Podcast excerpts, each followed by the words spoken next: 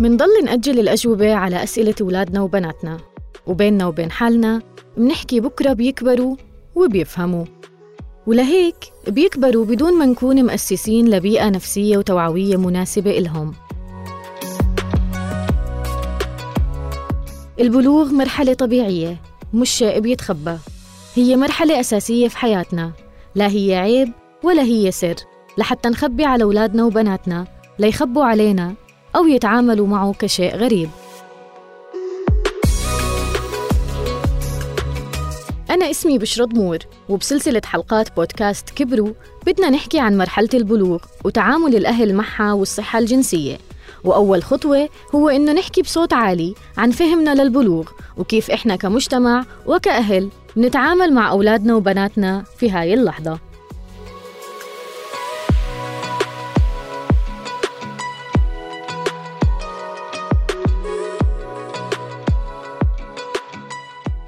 عادة الأهل بيعرفوا إنه ابنهم بلغ لما تتغير ملامحه ويطلع له شوارب ويتخن صوته مش لأنه هو اللي صارح أهله. والبنت ما في بإيدها إنها تخبي لهيك بتحكي بس على استحياء. وبترافق هالمرحلة مجموعة من الأسئلة والتغييرات النفسية يلي بتكون عند الأولاد والبنات.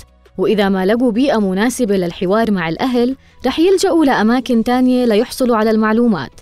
ومش دايما هالمعلومات بتكون صحيحة.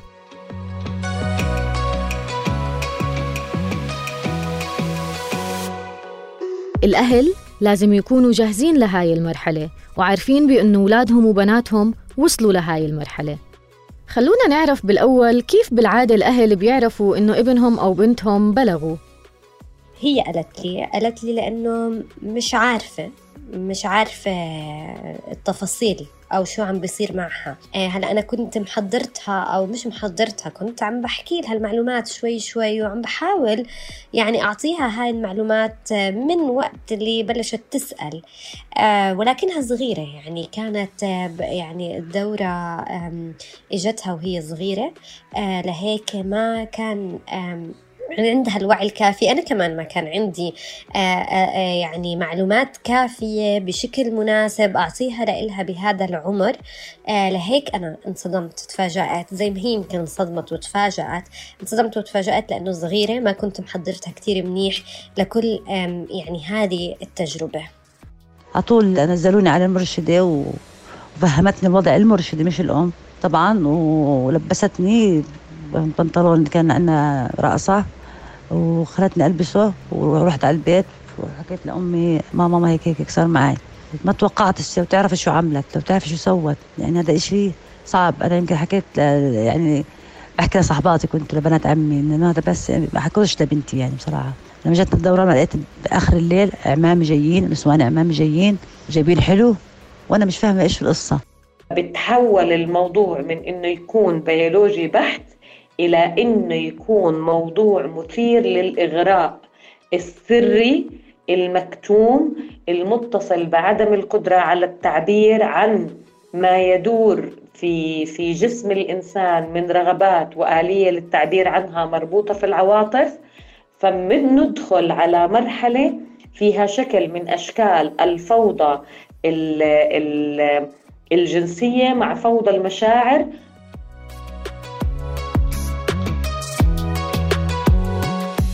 الطريقة اختلفت من شخص لآخر والتجارب مع أسئلة الأولاد مختلفة كمان من شخص للتاني وحتى الأسئلة وطريقتها ووقتها مختلفة كمان. كيف بيردوا الأهل على هاي الأسئلة؟ وبأي عمر؟ بفضل إني أتعامل معهم بشكل طبيعي وبفهمهم بشكل بسيط إنه هاي مرحلة طبيعية وأمر طبيعي الكل بيمر فيه. ما ببالغ بالاهتمام ولا بنفس الوقت ببالغ بعدم الاهتمام. أول مشكلة بنواجهها هو إنه في بعض الأحيان بتتسمى الأعضاء التناسلية آه، مش بأسمائها. واحد. اثنين آه، تسمى بكلمة عيبك. وبتضل هذه موجودة لمرحلة نسبيا طويلة من عمر الأطفال. يعني بيوصل الطفل لعمر عشر سنين وهو لسه بيحكي عيبي. إيش حاول يمسك؟ حاول يمسكني من عيبي. وبالتالي يرسخ في ذهن الطفل إنه هذا العضو آه، فيه شكل من أشكال العار أو العيب بمفهوم العيب الاجتماعي. بنتعامل أيضا مع أولادنا وبناتنا بهذا السن بفكرة إنه إذا قعد فاتح رجليك سكر رجليك عيب أقعد زي العالم والناس. سن البلوغ طبعا بيفرق يعني الذكر عن الأنثى. هلا بداية البنت آه، مثلا هي مرحلة البلوغ نفسها كبلوغ بفهمها إنه هذا الإشي طبيعي بصير لأنك أنت بنت. ما بجيب لها سيرة إنه أنت كبرتي وصرتي كبيرة من هذا الحكي عشان ما أفتح يعني راسها على قصص يمكن هي تكون ما بتعرف عنها. أه بشرح لها إيش الإشي اللي صار معها ليش بصير أصلا إيش هو إيش ممكن يصير من وراء هذا الإشي. بس ما بخليها تحس حالها إنها كبرت على عمرها عشان ما تضطر تعمل شغلات أكبر من عمرها عشان تماشي السبب اللي أنا قلت لها إياه. لم تكن لدينا أي معلومات أو إشاعات ولم يكن أحد يحدثنا عن هذه المواضيع بتاتا. أما عندما أصبح لدينا أبناء وبنات لم نكن أيضا نتحدث معهم ولا نوصل لهم أي معلومات. كانت هذه الأمور تندرج غالبا في مجتمعنا تحت باب العيب والخجل. وعدم الحديث عن هذه المواضيع. كان كتير مهم إنه نشرح لهم آه، كيف الواحد جسمه بتطور شو بصير شو الاختلافات اللي بتصير لما نكون في مرحلة آه، سن البلوغ. آه، وكتير بيختلف بين الشباب والبنات يعني كمان بيختلف إنه بنت عم تحكي مع شاب مراهق عم بفوت بمرحلة البلوغ أو بنت عم تحكي مع أختها الأصغر منها مراهقة عم بتفوت في مرحلة البلوغ حقيقة يعني كان أكثر هو عبارة عن شرح إيش عم بيصير بجسمنا كل شيء عم بتغير آه كيف عم بيصير هذا الإشي يعني بناء على إيش عم بيصير. يعني ليه هرموناتي عم بتخلي أشياء معينة بجسمي تصير أكبر؟ ليه هرموناتي عم بتخليني أحس مشاعر معينة؟ ليه أنا بحس إنه مزاجي معكر؟ كل هالأشياء كنا قادرين نشرحها آه بفترتين عمريتين مختلفتين لذكر ولأنثى. آه، بحاول أوفر لهم كتب آه، تكون المحتوى اللي فيها آه، مفيد وله علاقة بالموضوع. وممكن كمان مثلا أفلام أو فيديو ثقافية برضو بتحكي عن نفس الموضوع بس بكون متأكدة من المحتوى.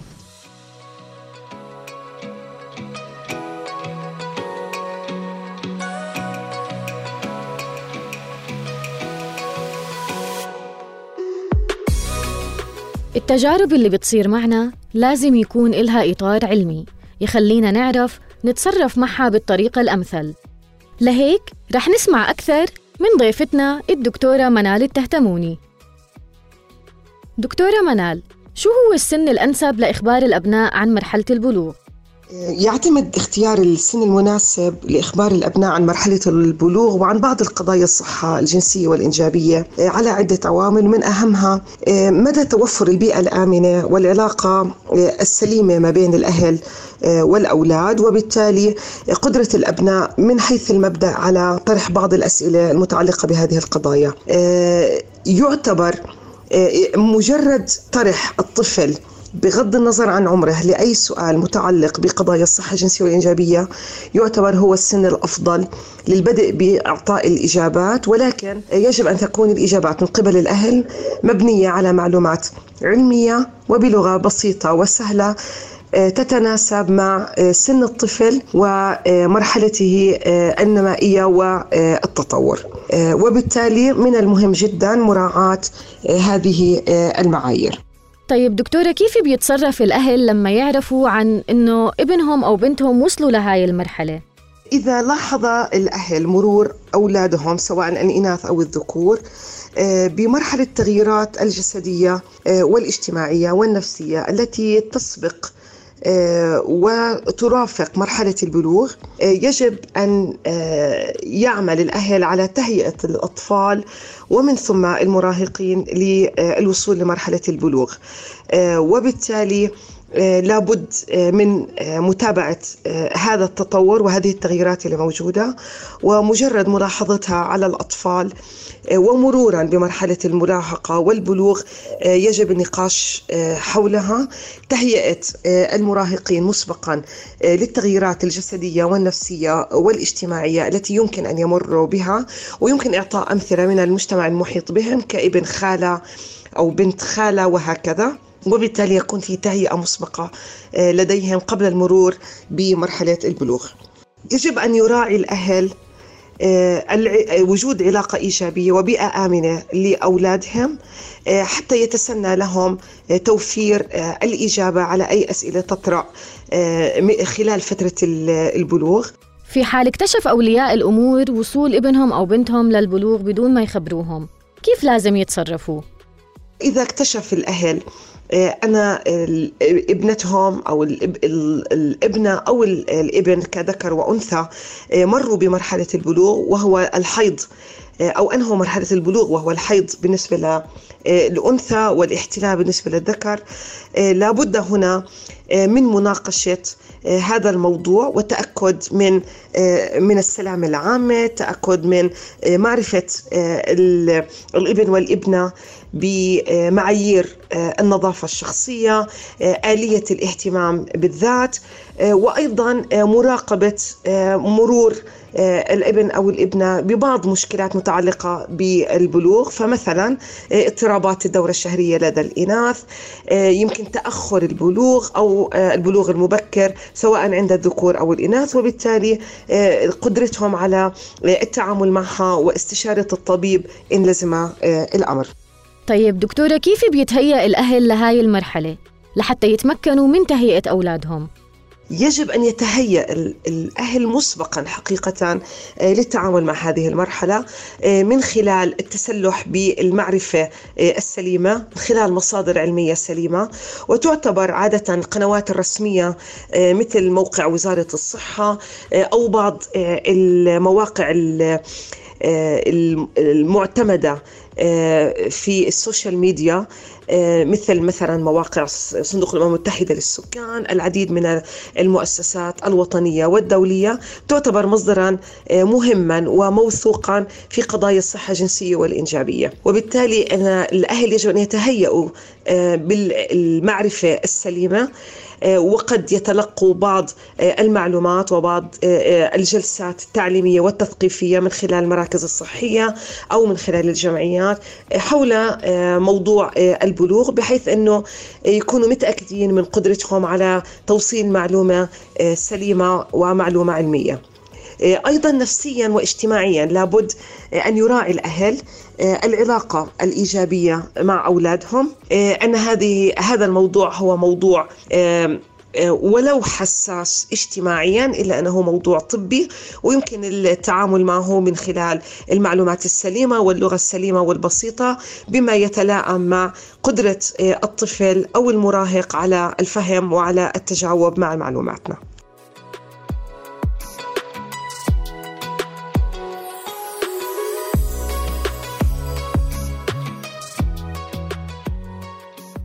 ما تتحممي أثناء الدورة الشهرية. ما تركضي. دير بالك من. كتير من هاي الموروثات اللي سمعناها وبنرجع نكررها على مسامع أولادنا. وفي منها كتير من المعلومات اللي مش صحيحة أبداً. خلونا نسمع بعض المعلومات السائدة في المجتمع. آه، ما تلعبي خيل عشان الخيل مش منيح للبنت اللي هو سرج الخيل إذا البنت قعدت عليه راح يصير لها أشياء. آه، تخليها تفقد عذريتها والإشي الثاني ما تلعبي على البسكليت أبدا. ما تفكري تلعبي على البسكليت عشان مش منيح. كتير شغلات كانوا يحكوا لنا إياها من ضمنها إيش اللي كتير كان مزعج إنه ما تلعبي المدرسة آه، رياضة خصوصا حصص التيكواندو أو الجمباز. مثلا ما تجيبي أولويز أو كوتكس بالأحرى آه، إلها ريحة.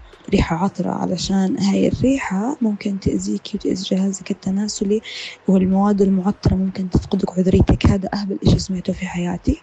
يعني من أكثر الأشياء اللي بتضحك آه، بخصوص آه، مرحلة البلوغ إنه أهلي كانوا يحكوا لي آه، ما تشرب قهوة لأنه ممكن يطلع لك شوارب.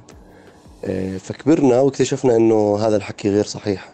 لا أنا كان يحكوا له أنا صغيرة إنه ما تتحممي أول يوم بال period لأنه راح يعمل لك مشاكل صحية. وكانوا يحكوا لي كنت أسمع يعني إنه البازيلا بتعمل عقم فكنت أخاف آكل بازيلا وأي طبخة كان فيها بازيلا كنت أشيل بازيلا على جنب. كمان أو كنت أسمع إنه ما تلعبي على البسكليت لأنه هذا الإشي مش منيح للبنت. لحد الآن لما بدي أنا أنزل الدرجة بسرعة بحط إيدي على الجهاز. التناسلي تبعي. حتى لو شو ملابسي أخاف. ضلت عندي عقدة إنه أنا سمح الله لو نزلت بسرعة الدرج لازم أضلني محافظة على الشيء اللي فيه مع إني تزوجت وصرت امرأة. يعني صارت عندي عقدة لحد الآن عندي عقدة يعني. وهاي العقدة يعني بحاول إني أبعدها عن بنتي أو عن ابني بس أنا برضه وين ما يعني بضل خايفة برضه على بنتي. يعني بفكر إنه هذا الحكي اللي حكوا لنا إياه أهلنا زمان لسه ما زال. يعني أنا هلأ نفسيا تعبانة وعمري 51 سنة بخاف على شيء اسمه بنت من لعب من أي شيء لأن هذه عقدتي.